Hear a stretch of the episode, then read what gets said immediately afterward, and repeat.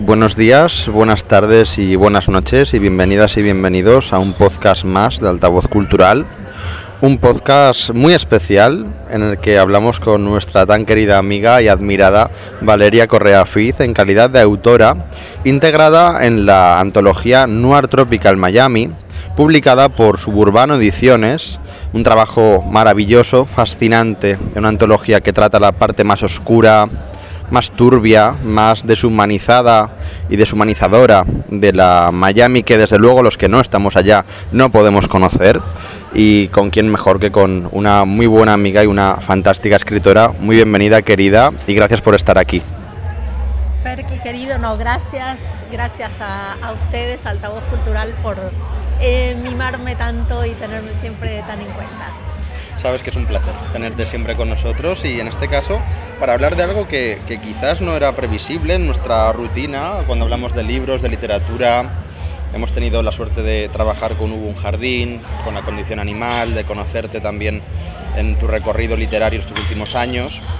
Y creo que tocaba también romper un poco el hielo con algo que, como digo, se sale de nuestro contexto habitual, en este caso el género más criminal, más oscuro, más eh, de suspense, de thriller. Y te he visto muy cómoda en, la antología, tal y como está metido el, texto de una casa en las afueras. Pero antes de ir a ese texto, que es el que inaugura de hecho esta antología, quería preguntarte por esa Miami, efectivamente, porque claro, desde fuera, como muy bien se señala en esa búsqueda rupturista que hace la antología, eh, de romper ¿no? Eh, la postal de las palmeras y la playa, qué, bonita Miami, qué turística, qué, superficie desde fuera tan, tan luminosa. Resulta que debajo hay un montón de, de oscuridad, de, de, basura, de, gente que, como en cualquier sitio del mundo realmente, pues puede ser peligrosa, puede ser dañina.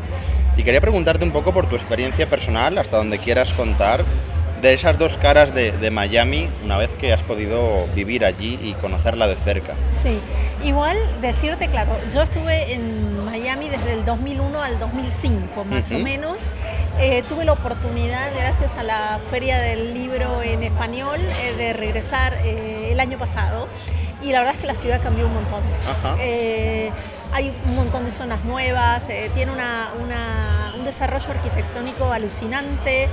Em, bueno, me sorprendió, viste, una ciudad que vos viviste, es verdad que 15 años eh, son muchos, pero... Mm, y esa postal de palmeras, eh, todo eso está, está ahí fijo.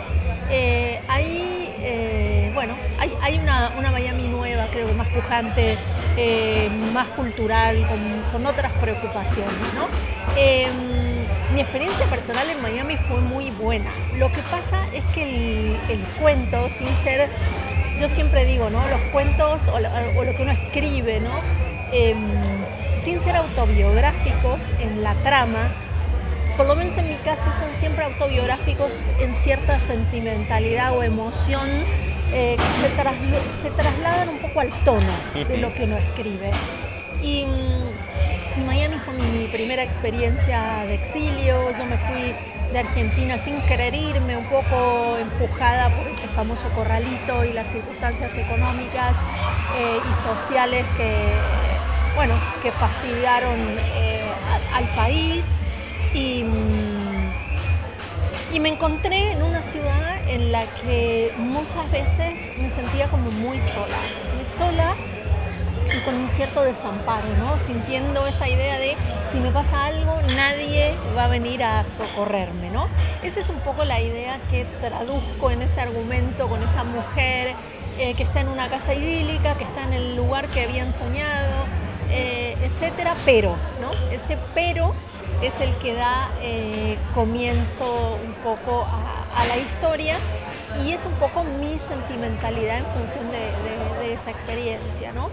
Em, y, por, y, también el hecho de viviendo que conoces como esa otra, eh, es como si uno con la uña rascara la superficie brillante y hermosa de la postal y claro, encuentra eh, que eh, las bibliotecas se llenan de homeless, porque es un lugar que tiene aire acondicionado, que se está bien, que puedes leer el periódico eh, vas encontrando dentro de esa como estructura súper brillante las fallas del sistema, ¿no?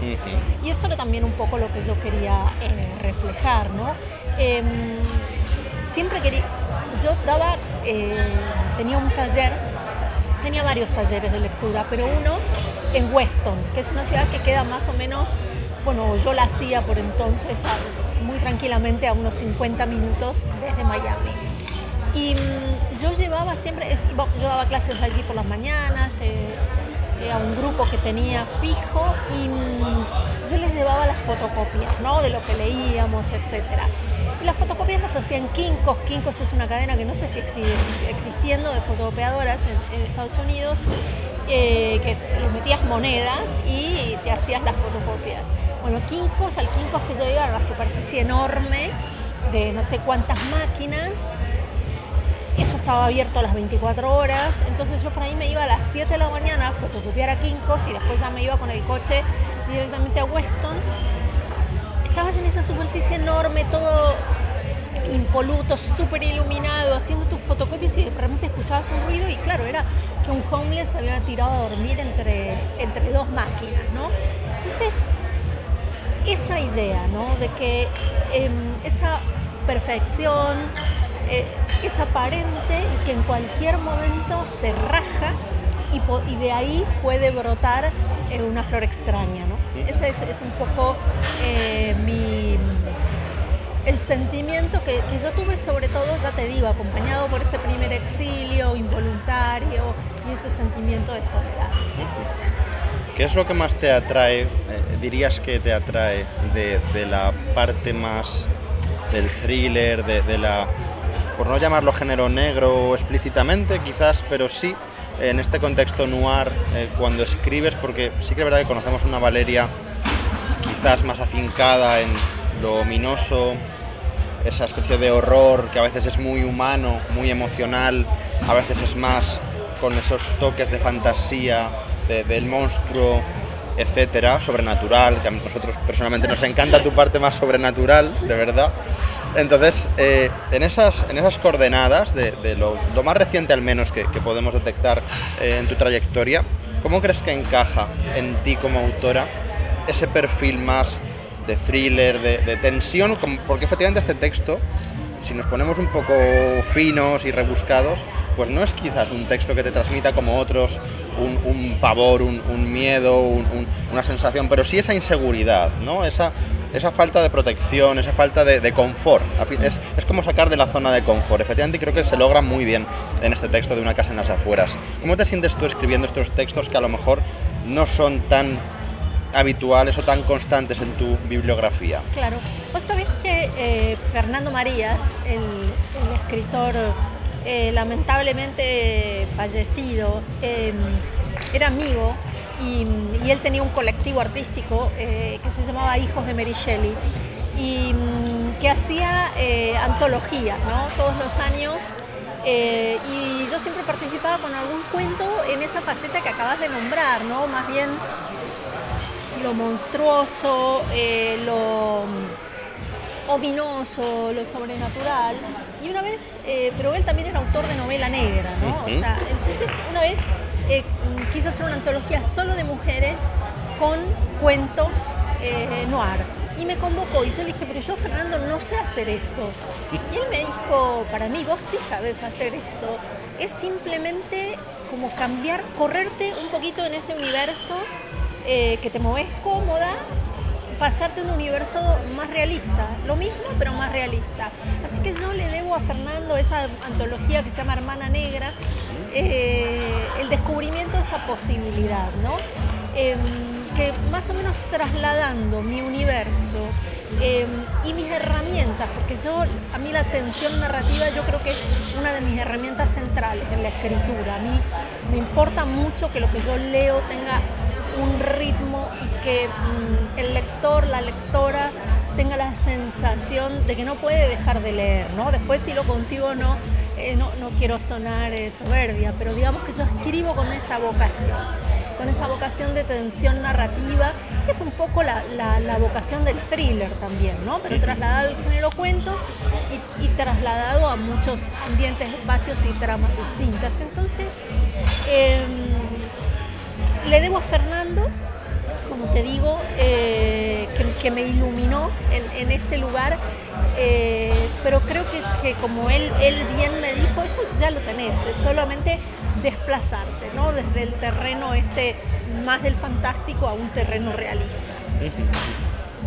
¿Y cómo surge, querida Valeria, la, colaboración, la, participación en, en, Noir Tropical Miami con la gente de Suburbano? Porque bueno, desde aquí ya, por supuesto, queda dicho el agradecimiento a, todo el equipo por eh, hacernos llegar un ejemplar, por eh, darnos todo ese cariño para poder colaborar desde Altavoz Cultural y habernos descubierto efectivamente una antología que creemos que pueda apasionar al, público hispanohablante para conocer esa Miami, como decimos, más noir, más, más de thriller y, descubrir voces de autoras y autores que probablemente no con tanta facilidad o tanta constancia hemos conocido aquí, pero que, que es una maravilla, es un auténtico tesoro para descubrir joyas que tiene dentro eh, esta gama de autores, ahora hablaremos un poquito sobre ello. ¿Cómo ha sido en tu caso esta participación? ¿Cómo se gesta? En mi caso, eh, el primero que conozco es a uno de los editores, que es Hernán Vera, eh, la literatura. Eh, Hernán lleva muchísimos años viviendo en Miami. Em, él trabajaba en una librería en Estados Unidos, en Miami, que creo que es Altamira, y un amigo mío, poeta cubano, se ponen a conversar eh, de mí. ¿no? Entonces esa es una primera conexión. Luego Hernán lleva talleres, eh, me ha invitado a sus talleres y, y a Gastón, digamos, los, Gastón Birkel los materialicé, digamos, en esta invitación que tuve el año pasado a la Feria del Libro. Entonces es en ese marco que ellos como, como editores, hablando del proyecto, me, me invitaron a, a, participar. Luego con Gastón cerramos un poco todos los detalles eh, en un viaje que hizo aquí eh, Gastón. Pero bueno, ese, ese es un poco mi vínculo y, es un libro interesante porque Miami, dentro de los muchos perfiles que tiene, es una ciudad que no está en el mapa literario. Entonces, em, además de lo que vos dijiste, que, que es acertadísimo, esta posibilidad de descubrir otra cara de la ciudad, nuevas voces que son interesantes, creo que una cosa importante de esta antología es como, eh, como poner una piedrita más, ¿no? como el milestone, ¿no? la piedra fundacional de pensar eh, a Miami como ciudad literaria, ¿no? que es un trabajo que, que la feria en castellano eh, trabaja muy fuertemente por hacerlo. ¿no?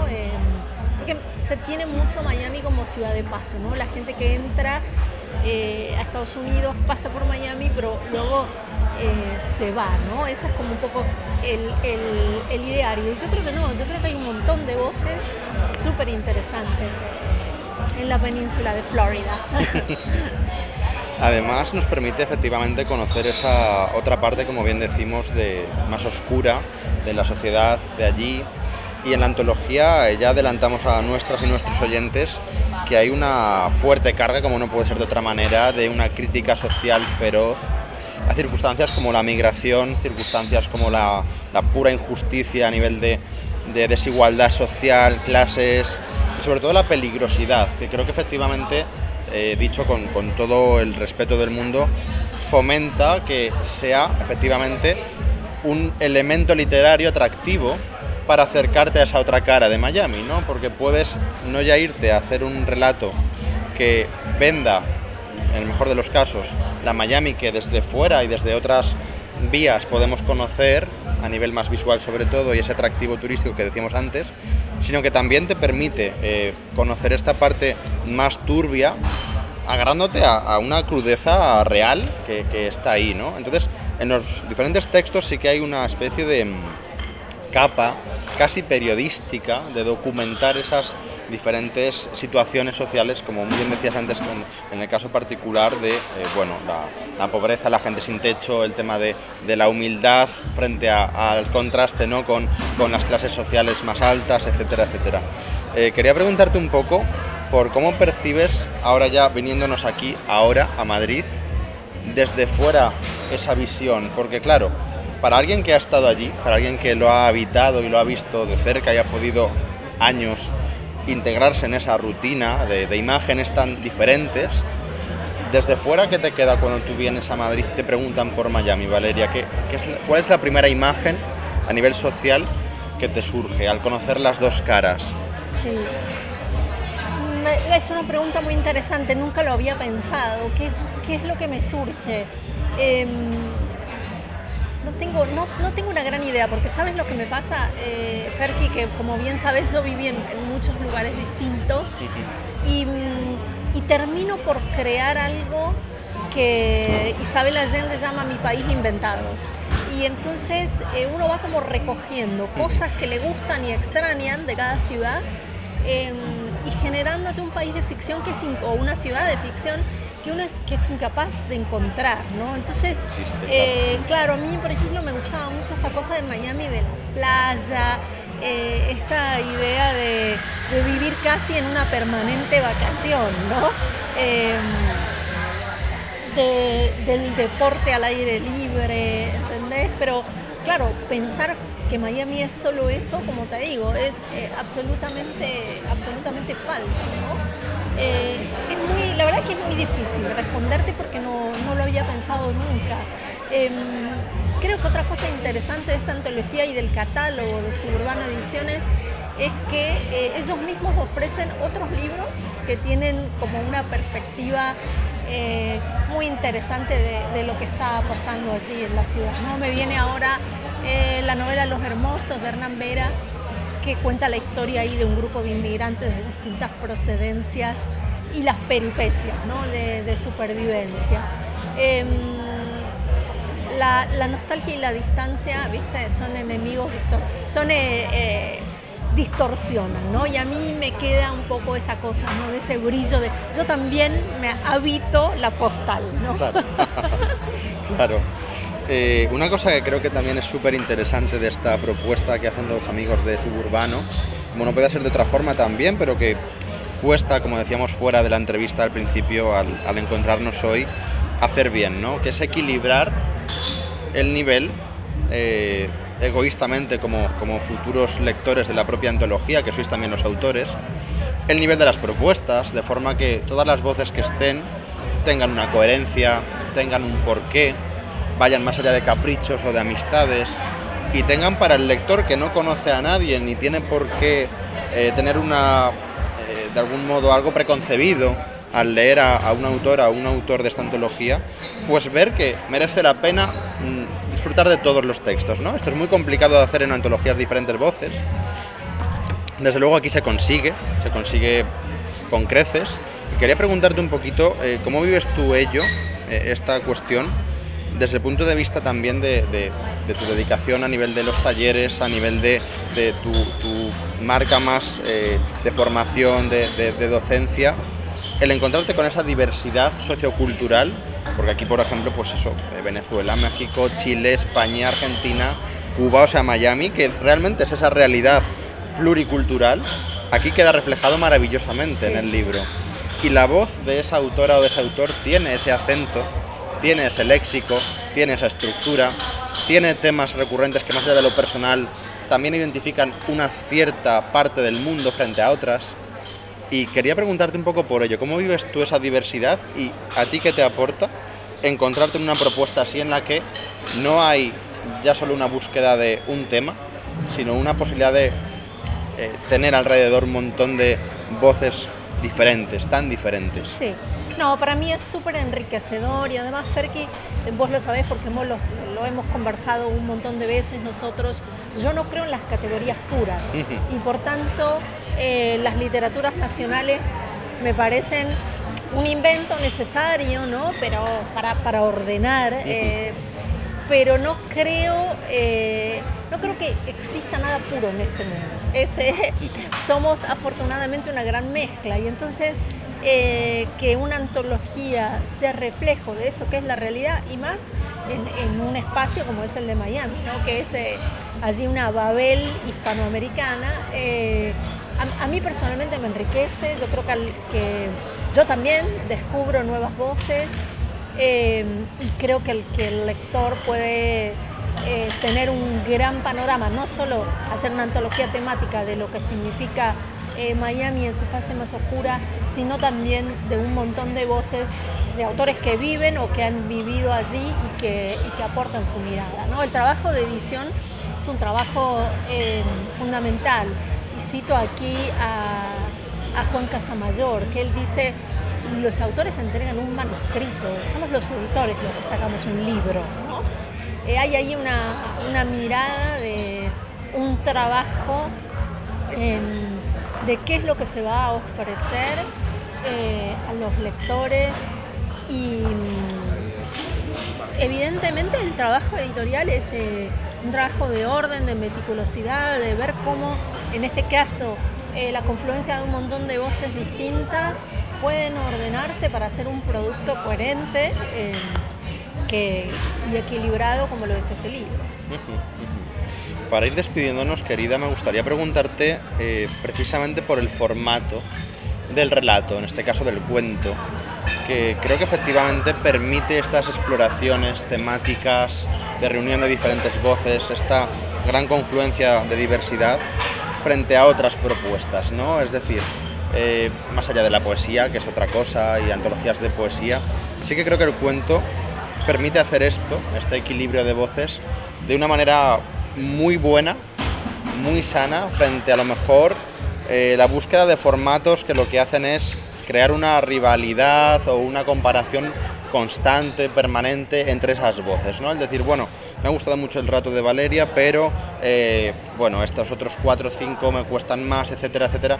Creo que esto aquí no pasa, creo que como te decía hay un gran equilibrio de esas voces, una gran calidad general y creo que eso también forma parte del el formato, valga la redundancia, en el que se escriben las historias. ¿no? Eh, ¿Qué crees que le aporta el cuento a esa mirada pluricultural a la hora de hacer literatura? Sí, bueno, el cuento tiene la flexibilidad eh, de permitirte capturar un universo en un espacio breve. Entonces, eh, yo creo que es ideal, ¿no? porque al final eh, un autor, una autora es una voz, una mirada. Em, y escribas el, género que escribas y la temática que escribas, esa mirada vos no te la puedes cambiar porque es la tuya, ¿no? Entonces, eh, las antologías dan la posibilidad de eh, a los lectores, a las lectoras, de jugar casi como con un caleidoscopio, ¿no? bueno, ahora veo esto, ahora salto y veo lo otro. Claro, es un ejercicio atlético y el cuento en ese sentido a, las lectoras le, exige una gimnasia, ¿no? porque uno entra en el universo de un autor, de una autora y enseguida tiene que cambiar a otro, a otra historia, a otros personajes. No, eso es eh, un género exigente, pero yo creo que es un género eh, que regala mucho, ¿no? que regala eh, muchas visiones en el caso de, de una antología. Pues muchísimas gracias, querida amiga Valeria. De verdad un placer volver a reunirnos a escucharte hablar de, todo, pero específicamente nos encanta escucharte hablar de literatura porque te admiramos y personalmente te adoramos. Y también presentar, eh, gracias a esta voz tan maravillosa, para nuestro público de alta voz esta antología que estamos seguros de que se va a insertar en el mercado hispanohablante de manera notable, de manera realmente digna, realmente sólida, realmente fuerte con el trabajo que han hecho desde Suburbano, este Noir Tropical Miami que estamos deseando compartir, eh, recomendar y, exponer porque de verdad que felicidades desde aquí a todo el equipo una vez más y, gracias por, esta magnífica obra y gracias a nuestra invitada de hoy. No, gracias a ustedes, Ferki, que están siempre cercanos a nosotros y nosotras las cuentistas, que somos como los que estamos más abajo en el eslabón de producción. Muchas gracias.